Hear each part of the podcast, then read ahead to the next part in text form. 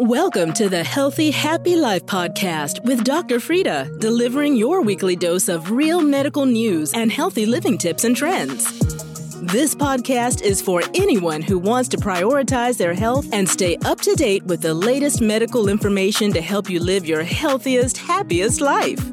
And now, for your weekly dose of medical news, health talk, and a whole lot of fun, here's your host, Dr. Frida.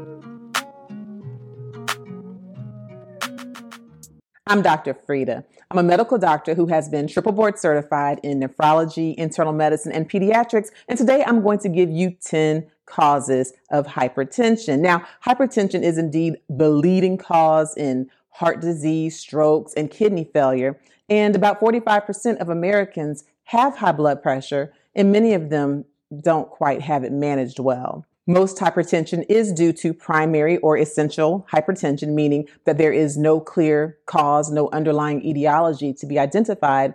But about 5 to 10% of the cases of high blood pressure actually do have an underlying cause or secondary hypertension. And that's what we'll be talking about today. So, first, let's define what it means to have high blood pressure or hypertension. Optimal blood pressure is when the systolic blood pressure, that top number, is less than 120 and the diastolic blood pressure, the bottom number, is less than 80.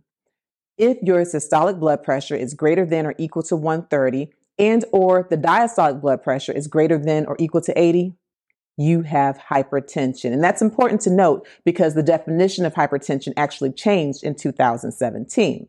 So what can you do about it? Well, you definitely want to consult your physician, find out the diagnosis, and if you are a person who has an underlying cause, you want to know that as well.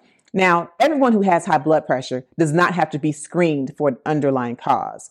But if you have these following characteristics, then you will have a greater chance of having a secondary cause or an underlying cause, and you should be screened. So, if you were diagnosed with high blood pressure at a young age, less than 30, and certainly if it's a pre adolescent age, you should be screened for secondary causes of hypertension if you were diagnosed a little bit later in life, like um, after the age of 45, you had normal blood pressure, all of a sudden it shot up and it's high, you should be screened. Also, if you are on many medications and it seems like no matter what, your blood pressure is extremely high, if it's extremely difficult to control, you should be screened. Also, if you have been on a blood pressure regimen that has been working for you quite nicely, but all of a sudden it stops working and your blood pressure shoots up, you should be screened for secondary causes of hypertension.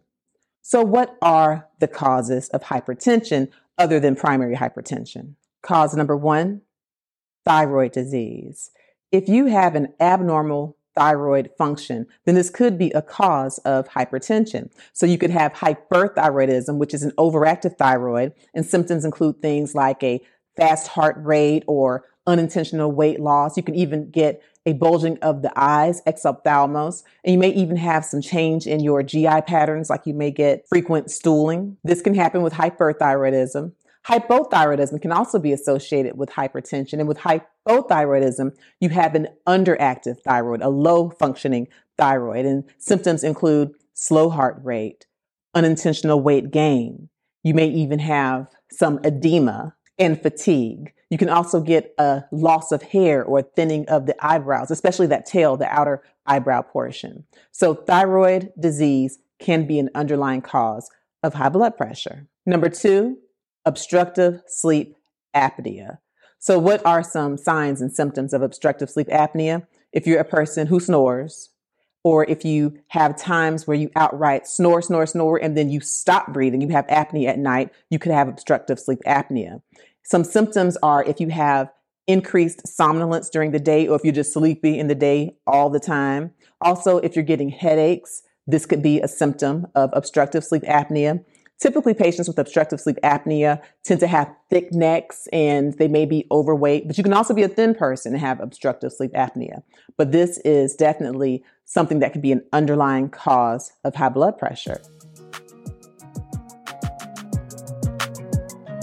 You're listening to the Healthy Happy Life podcast with Dr. Frida. Be sure to download a copy of Dr. Frida's latest book, Under Pressure Your Step by Step Guide to Controlling High Blood Pressure. You'll find this and more at healthyhappylifepodcast.com. Number three, chronic kidney disease. Now, I see this quite a bit because I am a board certified nephrologist. I'm a kidney doctor and a hypertension specialist. And so chronic kidney disease can be an underlying cause of hypertension. And there are several kinds. One, diabetic nephropathy associated with diabetes. You can also have what we call a glomerulonephritis, like FSG or focal segmental glomerulosclerosis. This is another disease. It causes an inflammation in some of your kidney cells, and it can be associated with hypertension.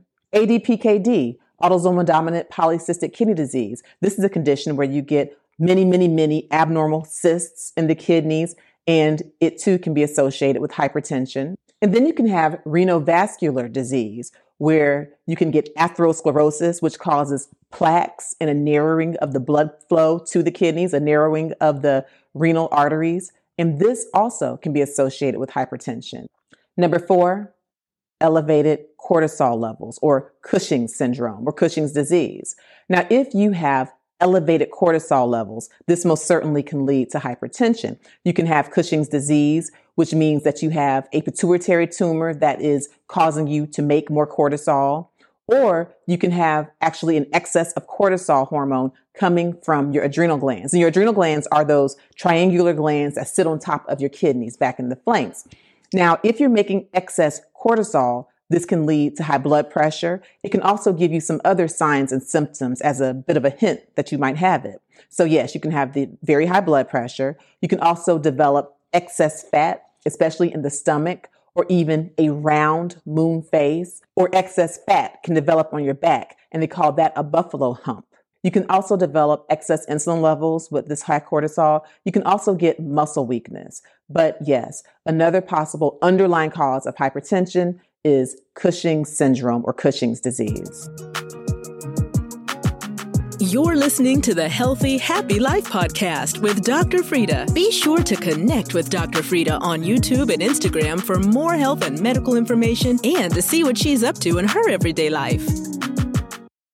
Number five, elevated aldosterone levels or Conn syndrome.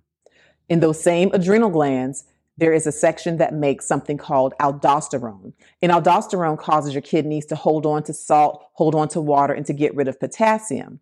One of the side effects of having excess aldosterone is high blood pressure. And it tends to be very high and very difficult to control with standard amounts of medications. Number six, brain tumor. Yes, a brain tumor can be an underlying cause of hypertension. Let me explain. If you have a brain tumor that's causing an increased pressure in your head, an increased intracranial pressure, it can lead to high blood pressure. You have to have a certain level of blood pressure in the body in order to perfuse the brain or to give the brain proper blood flow. So if a brain tumor is causing high intracranial pressure, high pressure within the brain, then your blood pressure has to be even higher. And this is something called a Cushing's reflex. It's different from the Cushing syndrome that we talked about earlier. So if you have high intracranial pressure from something like a brain tumor, you will get hypertension, you will get a slow heart rate or bradycardia, and you will also get abnormal breathing. Other brain issues, other than just a brain tumor that can lead to hypertension, are brain bleeds like a subarachnoid hemorrhage or even a stroke.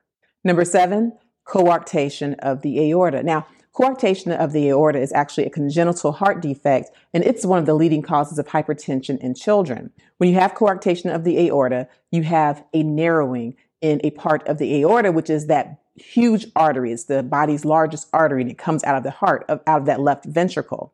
When you have this narrowing, you can get symptoms such as hypertension.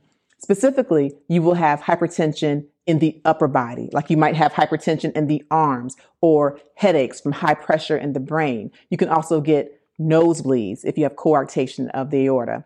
And if someone checks your pulse, you might have bounding, very strong pulses, all this in the upper extremities and then your radial pulses.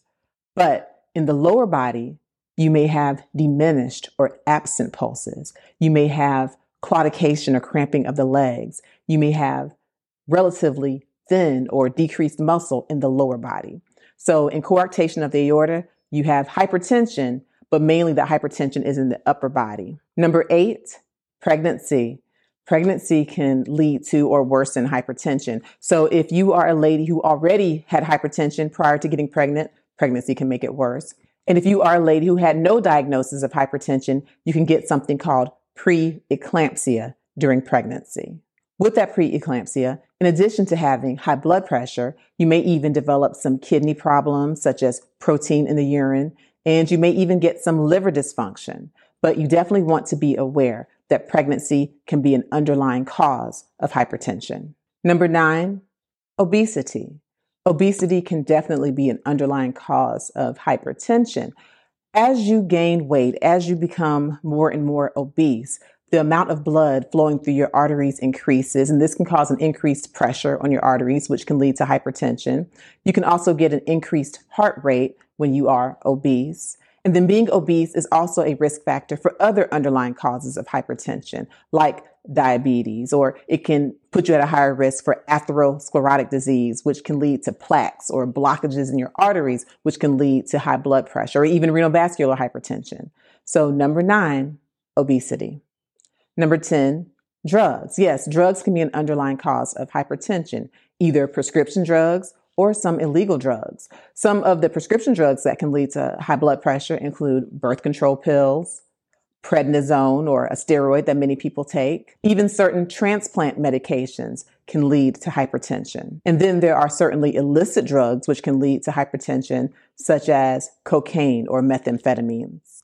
In addition to the 10 causes of high blood pressure I just gave you, there are many more, including pheochromocytoma or a high sodium diet, in order to prevent high blood pressure, you definitely want to have a good relationship with your physician. So definitely consult your doctor. You also want to implement some excellent lifestyle choices. You want to exercise. You want to eat healthy foods. You want to make sure you drink plenty of water. And indeed, you do have that low sodium diet. And very importantly, if you are at risk for having a secondary cause, you want to make sure you explore the underlying causes of high blood pressure.